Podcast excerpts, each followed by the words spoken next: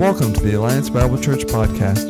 We exist to be a healthy community living and sharing the good news of Jesus with neighbors and nations.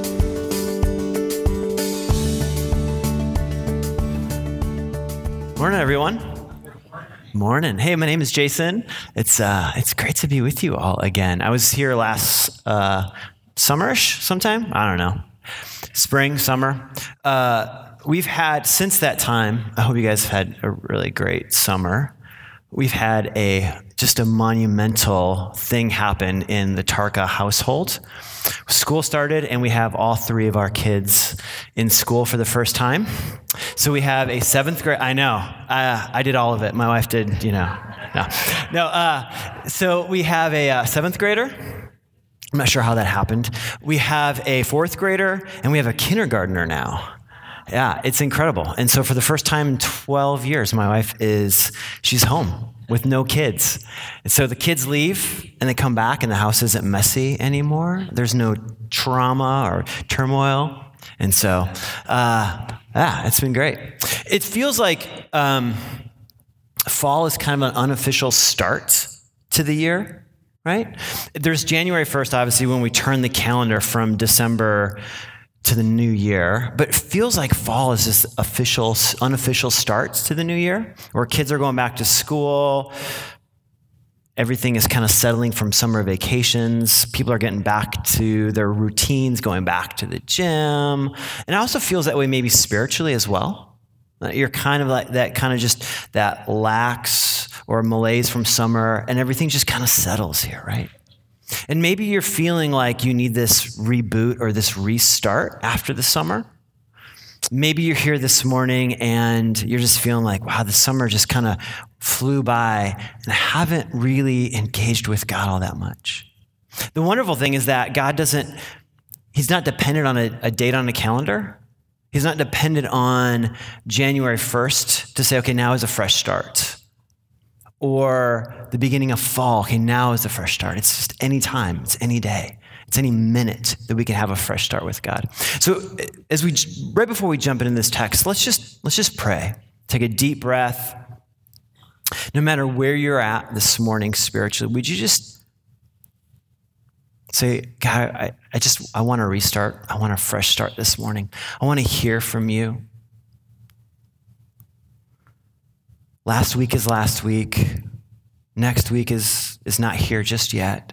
But now, I want to be here now, God. And I, I want to I want to restart now.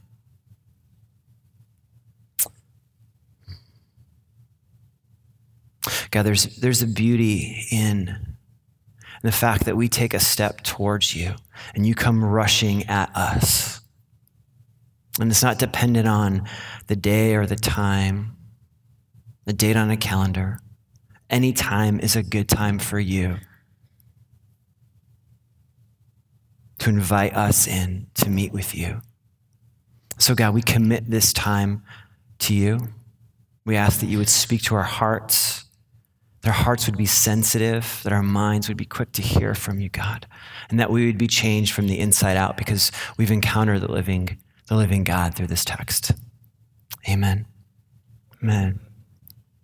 Uh, so last summer, my then four year old, she wanted to learn how to use the monkey bars. We have this amazing play structure in our backyard, and she'd been watching her two older sisters go back and forth on the monkey bars. And she's like, Dad, it's, it's my time. And so we started with just me kind of hoisting her up and her getting used to holding the monkey bars. And then I would kind of gradually step away for a few seconds, and then I'd grab, grab hold of her. And we did that for a little bit let go a little bit longer. And then it went from me kind of taking one hand and moving it from one bar to the next, and then to the next, and then to the next. And we do that for some time before she actually was been able to go back and forth on her own. But you know, like, what the hardest part about learning the monkey bars is? It's moving forward.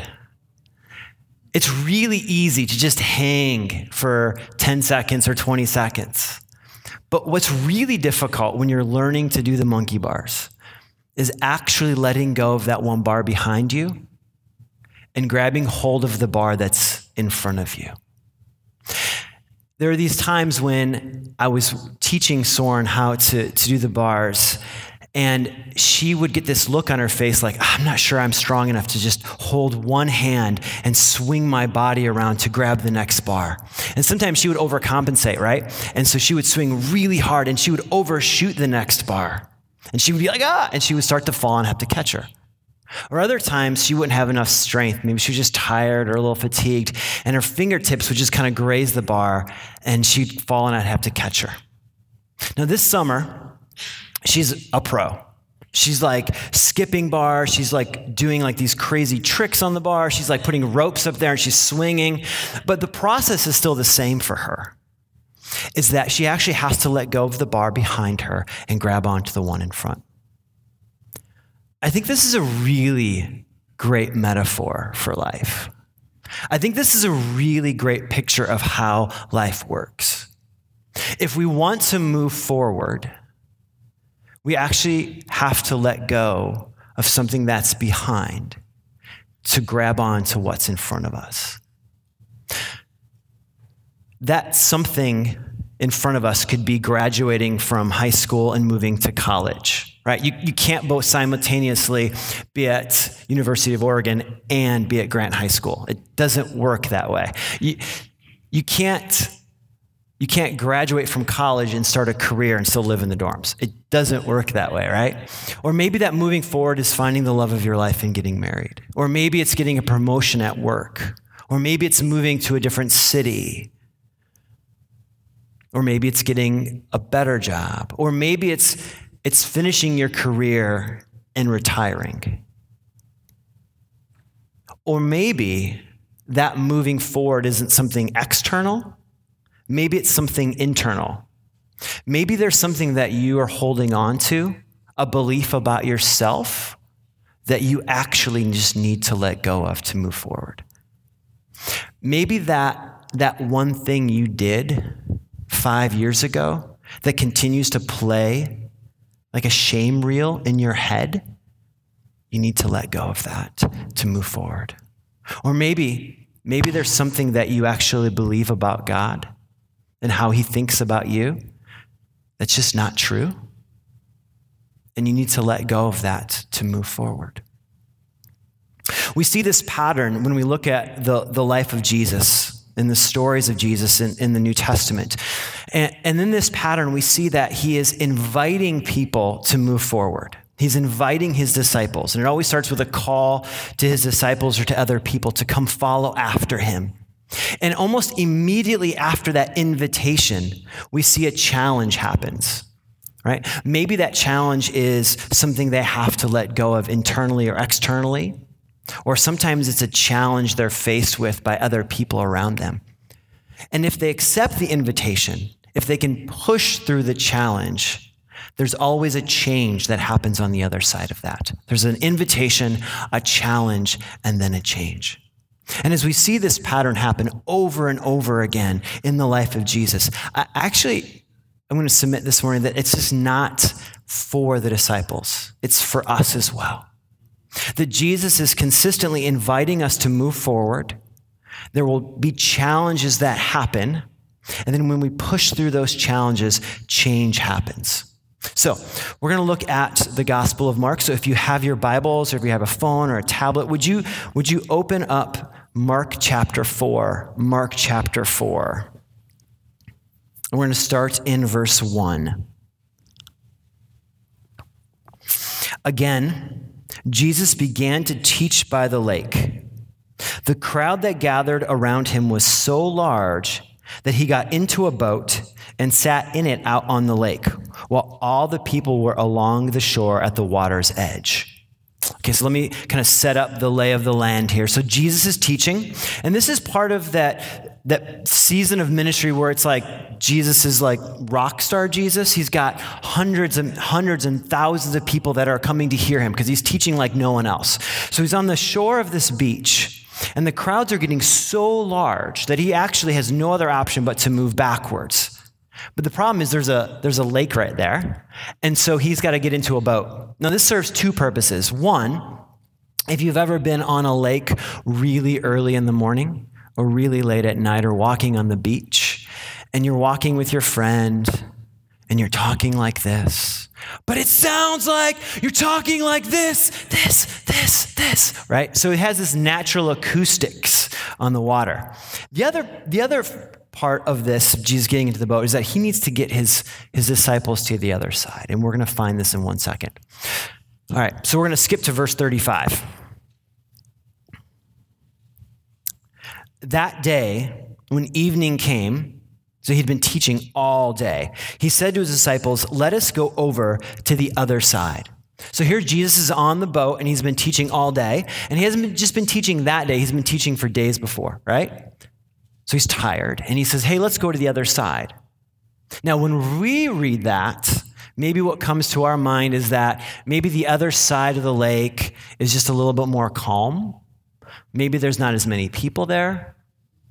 Maybe there's an amazing bonfire over there. Maybe the sand is really clean and soft. Maybe the drink's really cold. Um, maybe there's an amazing party over there. But that's not what the disciples would have heard when they heard, let's get to the other side. Now, we have a map really quick here. Now, um, so Jesus, if you see the little tiny, that green circle where it's the Sea of Galilee, he's on the left side, and that's home base for him. Galilee is home base for him for his ministry. And it's home base in that the Jews understand the moral customs, the laws. They may not always agree with Jesus, but there's at least a common understanding. But when you cross the Sea of Galilee around the green, that's what's known as the Decapolis, the 10 cities. Now, the Decapolis, if you were any like God-fearing Jew, you, you would not go there for a few reasons. It wasn't Jewish friendly. But more importantly, it was where the Roman soldiers camped out.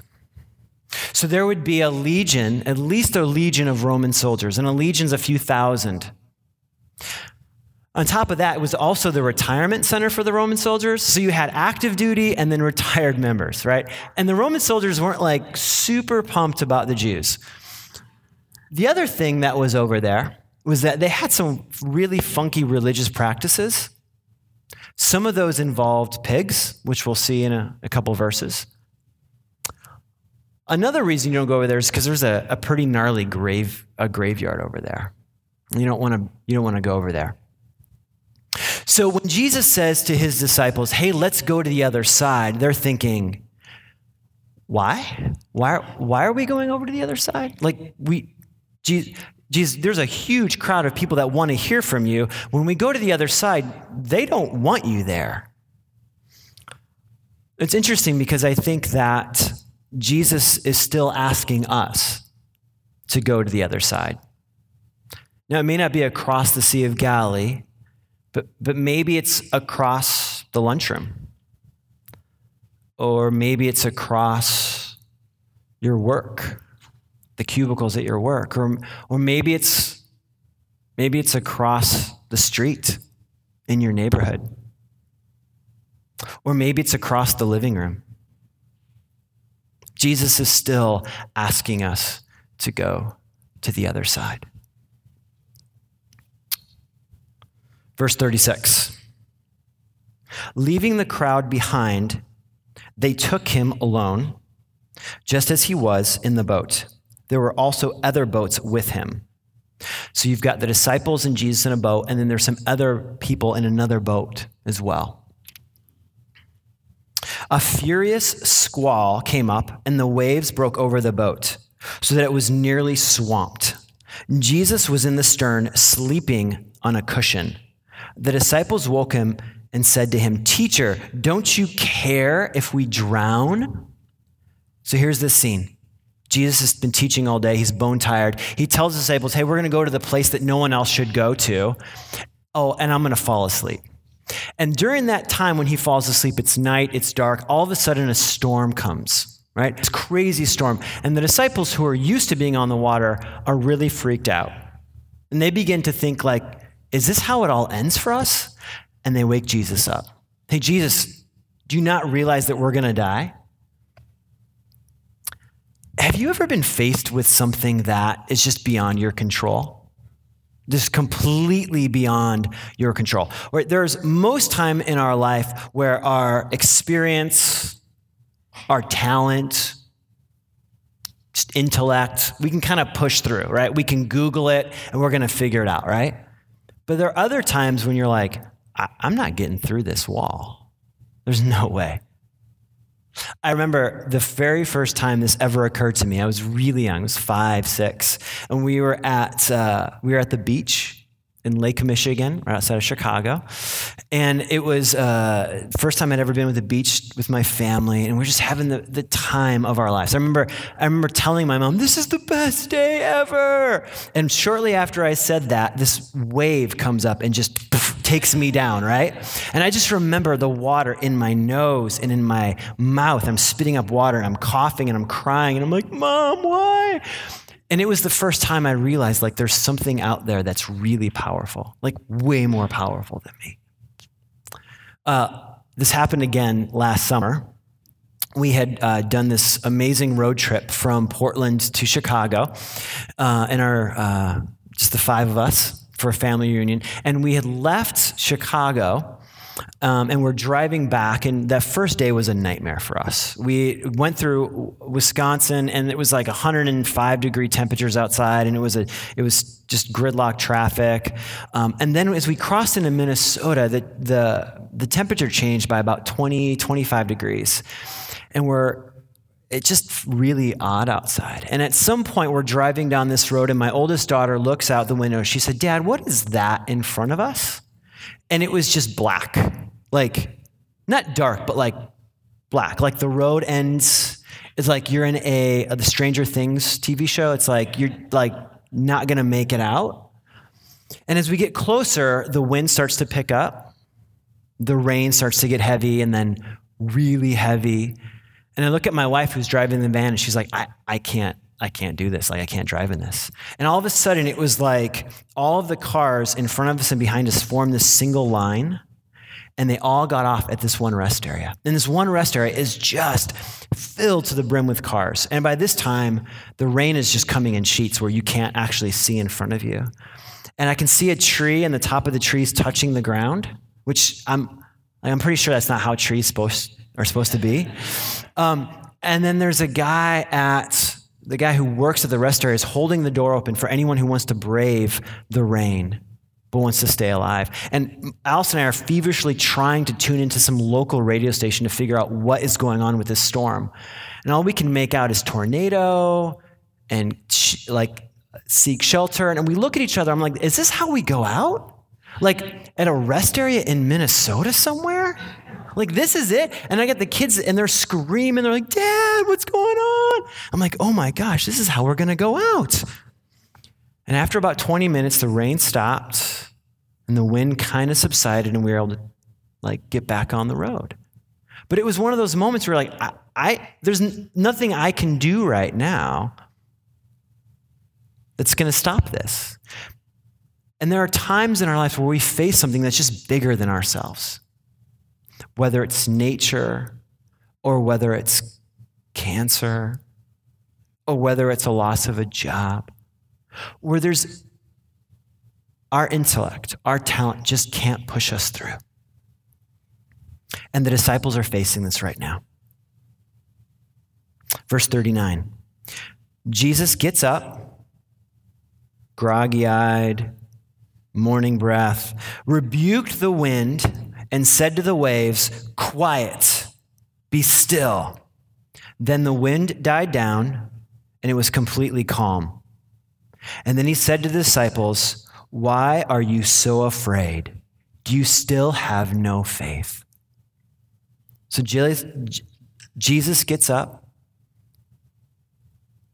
calmly rebukes the wind, rebukes the waves, and the disciples are just staring at this whole scene. And it's really early in the morning, so they're not at their best. I'm going to give them that. But then he looks at the disciples and he rebukes the disciples. And this verse has always bothered me. Like, I get the rebuking of the wind and the waves, but why the disciples? Like, Jesus, why are you expecting them to know that you can calm the wind and the waves? Like, no one's ever done this before. They knew that you're an amazing teacher. But, like, controlling the wind and the waves? Why are you mad at them for not knowing that? But I actually don't think that's the reason why Jesus was, was angry at them. I think the reason why Jesus was upset with them was because Jesus told them before they got into the boat, hey, we're going to go to the other side. And Jesus meant, we're going to go to the other side. Why are you freaked out by, by, some, by some rain and some wind? I think it's their lack of faith. Hey, we're, we're going to get to the other side. I think there are times in our life when we feel like Jesus is asking us to get into the boat and to go to the other side. And then the storm hits.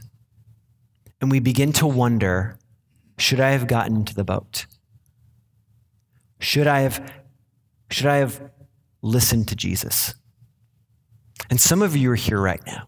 You are so certain that God opened all those doors for that new job or that new job promotion.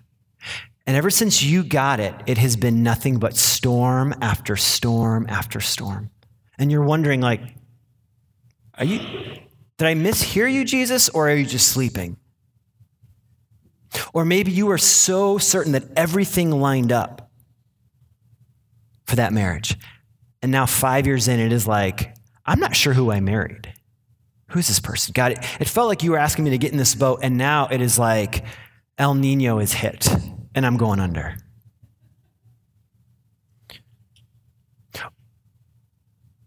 Or maybe you get a call from a doctor with the words cancer. And you're like, Jesus, I've been riding in this boat with you for my entire life. Where are you right now? All I know is that if Jesus asks you to get in the boat, he will make a way for you to get to the other side. And it doesn't mean that there won't be storms. It doesn't mean that there won't be turmoil or trauma or chaos. But if Jesus asks you to get into the boat, he will get you to the other side. And instead of having the fear of the wind and the waves, the disciples should have been having the time of their life, right? Hey, I know that we're going to get to the other side. This is a storm that we've never seen. They should have been at the front of the boat, arms extended, like the rain in their face and the wind, and just knowing, like, I'm not sure how we're getting to the other side, but we're getting there because Jesus told us to. Verse 41. They were terrified and asked each other, Who is this? Even the wind and the waves obey him.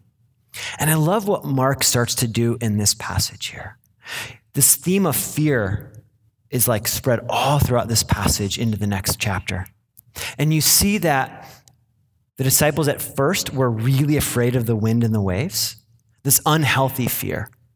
And now there's it transfers to this healthy fear and like who is this guy? Right? There's this unhealthy fear of the wind and the waves, and there's a healthy fear of Jesus.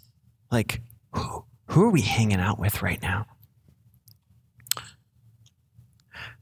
Verse 1, chapter 5. They went across the lake to the region of the Gerasenes. When Jesus got out of the boat, a man with an impure spirit came from the tombs to meet him. This man lived in the tombs, and no one can bind him anymore, not even with a chain. For he had often been chained hand and foot. But he, bore, but he tore the chains apart and broke the irons on his feet. No one was strong enough to subdue him. Night and day, among the tombs and in the hills, he would cry out and cut himself with stones. So, disciples, all they want right now is to get off the boat and just lay in the sand and go to sleep. Have you ever been like in an almost car accident and the adrenaline just flows through your body and when everything is kind of just subsided or subdued, the adrenaline just leaves and then you're just bone tired, like exhausted. That's the disciples physically. Mentally, they're trying to process who they've been hanging out with. Like they're hanging out with this guy who can teach, but also can just happen to control the wind and the waves. They get to the shore and all they want to do is flop over. And then this crazy demon possessed man in Luke's account, it says he's a crazy naked man, comes running after them. And as we'll see in a second, he knows Jesus' name. And so the disciples are like, oh my gosh, it went from really bad to then like astronomically bad at this point. Okay? When he saw Jesus from a distance, he fell, he ran and fell on his knees in front of him. He shouted at the top of his voice, What do you want with me, Jesus, Son of the Most High God? In God's name, don't torture me. For Jesus had said to him, Come out of this man, you impure spirit. Then Jesus asked him, What is your name?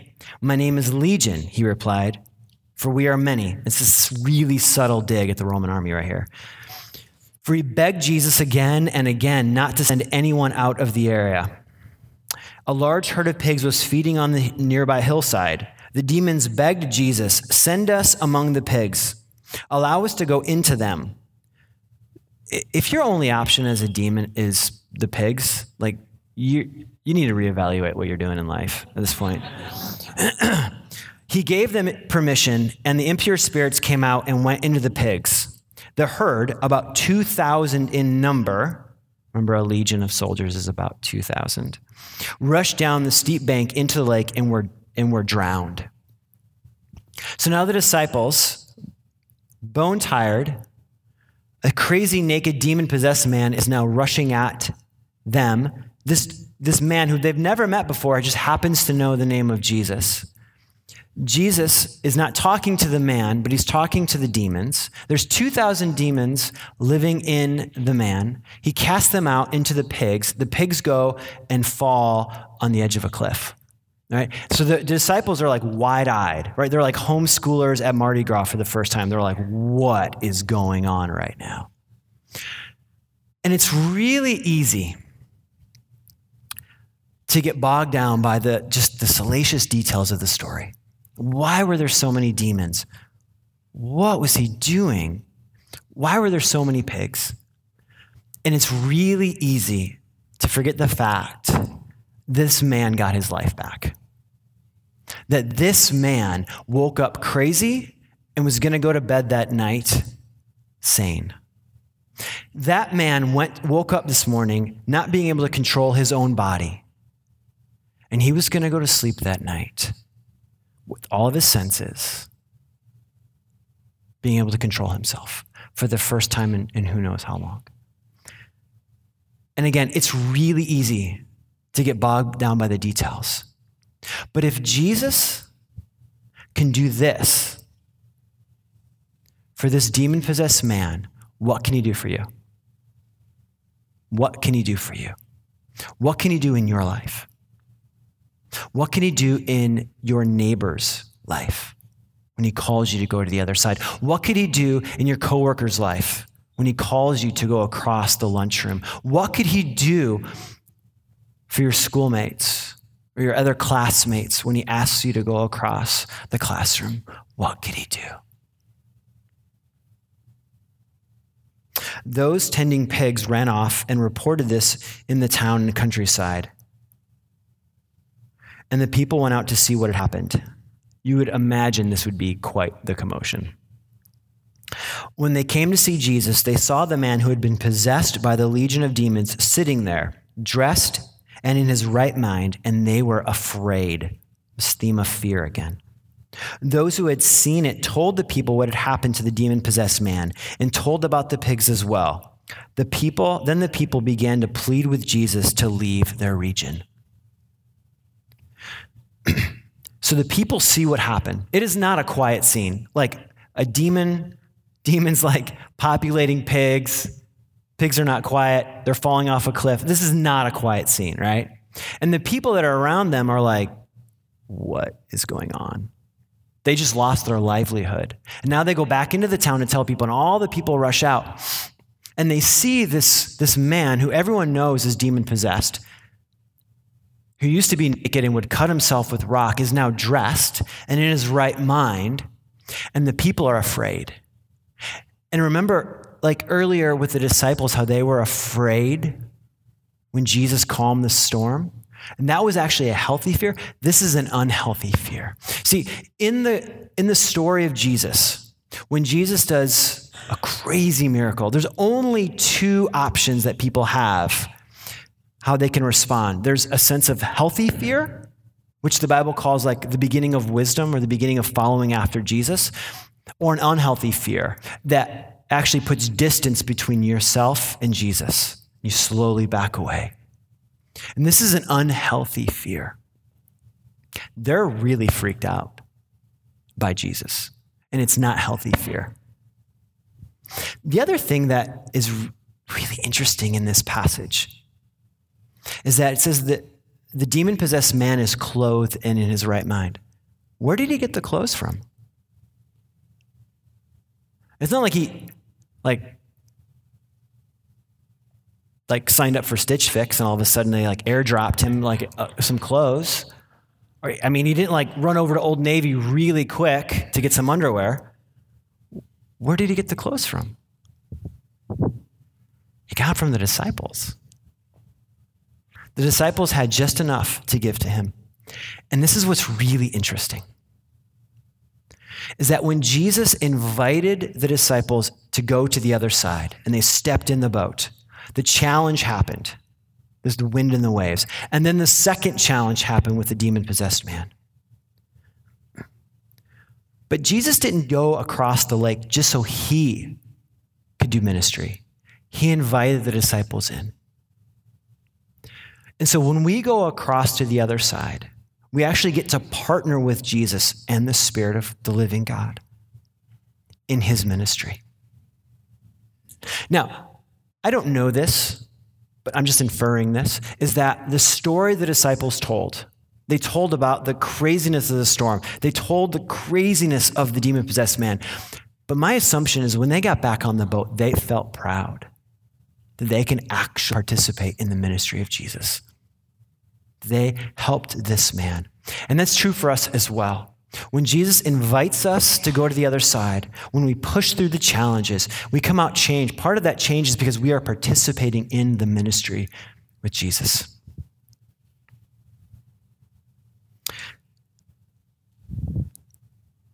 As Jesus was getting into the boat, the man who had been demon possessed begged to go with him. Jesus did not let him, but said, Go home to your own people and tell them how much the Lord has done for you and how he has had mercy on you. So the man went away and began to tell in the Decapolis how much Jesus had done for him, and all the people were amazed. So this, this man who's been given his life back says, Hey, can I get in the boat and follow after you? And Jesus says, No, actually, I want you to, I want you to stay here and I want you to be the first missionary in the Decapolis. And you can imagine the conversation between Jesus and this man. He's like, well, I, like, I don't, I don't, what am I supposed to say? Like, I, I don't know the Bible. I've never been to Bible college. I don't know any theology. Um, what, what do I say when they ask questions? And Jesus is like, it's kind of hard to argue that you were demon possessed, but now you're not. Just tell them your story. And I think so often we complicate when Jesus asks us to go to the other side and we have a story or we're able to participate in his ministry. Just tell him your story. And this, this man did. And all of the people in the Decapolis were amazed. The first missionary to the Decapolis. So, what do we do with this story? What do we do with this? None of us are probably going to go sailing today. None of us are probably going to hit a storm. I hope none of us encounter a naked demon possessed man, unless you live in Northeast Portland like me. Seriously. what do we do with this story? How do we move it from first century to Hillsboro 2019? Well, I think the first thing that we've got to do is we got to figure out what has Jesus invited us into? Because he's always inviting us into something. What has Jesus us Jesus invited us into? And I think this goes both individually for you all, but also as a church. What has Jesus invited your church into right now? And maybe for some of you, Jesus, you have this acute sense that Jesus has invited you to get into the boat, and you're still on the shore. And you're wondering, I don't know. I'm not sure I'm going to do this. Or maybe, maybe he's invited you into something and you're you're in the boat and you see the you see the impending storm and you're like i actually brought my my my little tiny inflatable tube and i'm going to jump out right now because it's going to get crazy. Or, or maybe you're in the boat and the first storm is hit and you're there and you're wondering where jesus where are you? Are you sleeping? Where are you or maybe you've pushed through the challenge and now you're on the other side and you're wondering what it looks like to participate with him in ministry. So I think the first thing you need to do is decide where you are at in this story. The, the second thing is once you decide that, what are you going to do with that? Because disciples have choices. The disciples had choices the entire time. They could have bailed on Jesus at any moment. So the first is what where are you at in this story? In the invitation, challenge, or change. And the second one is are you going to stay the path with Jesus? Um, one of my earliest memories when I was when I was six, I was at my grandparents' house, and my grandparents were uh, babysitting me. And I don't have a ton of memories from that night. I remember uh, my uncle being there. I remember going to a park. I remember uh, there were monkey bars involved. I do remember falling. I remember my uncle carrying me back to my grandparents' house. I don't remember going to the ER, but I do remember the, the, the cast I had on my arm.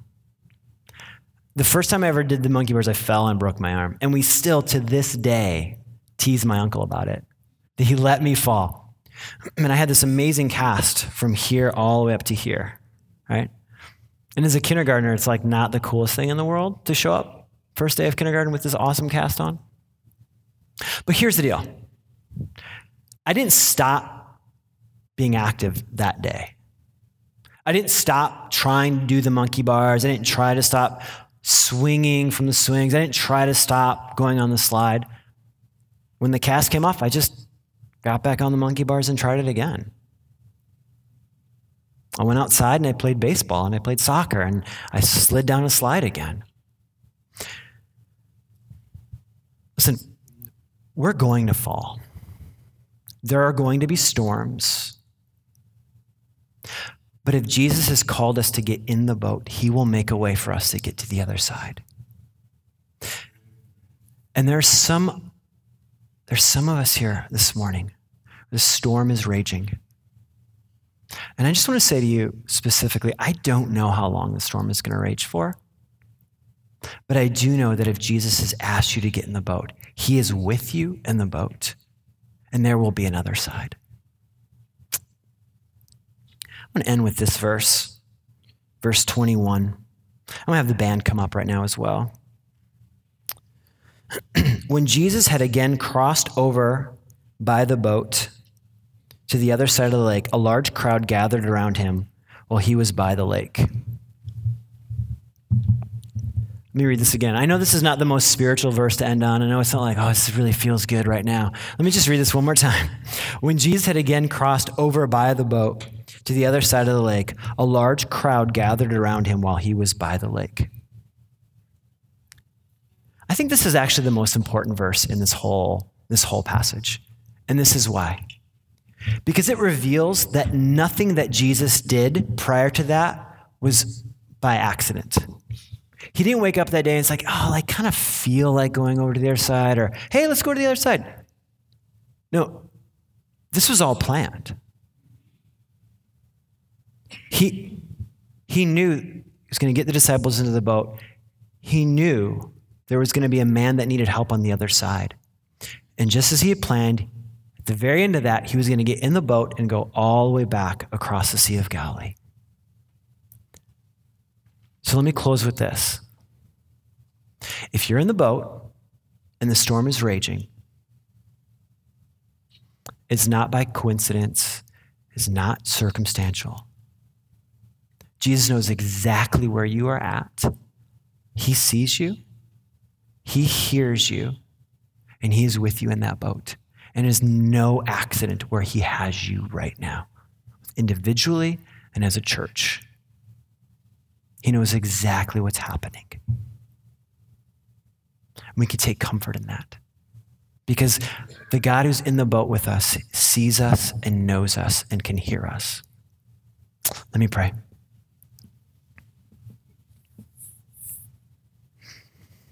God, we, um,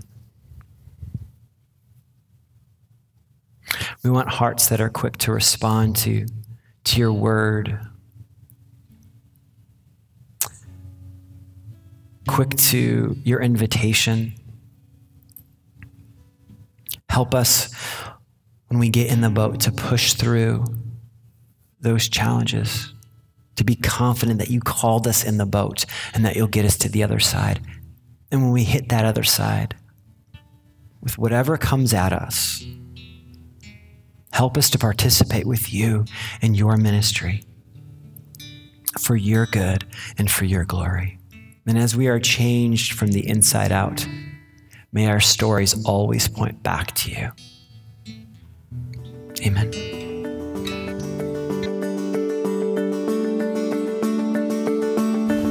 Thank you for checking out the podcast today. We hope you've enjoyed it. For more information, you can visit alliancebible.church.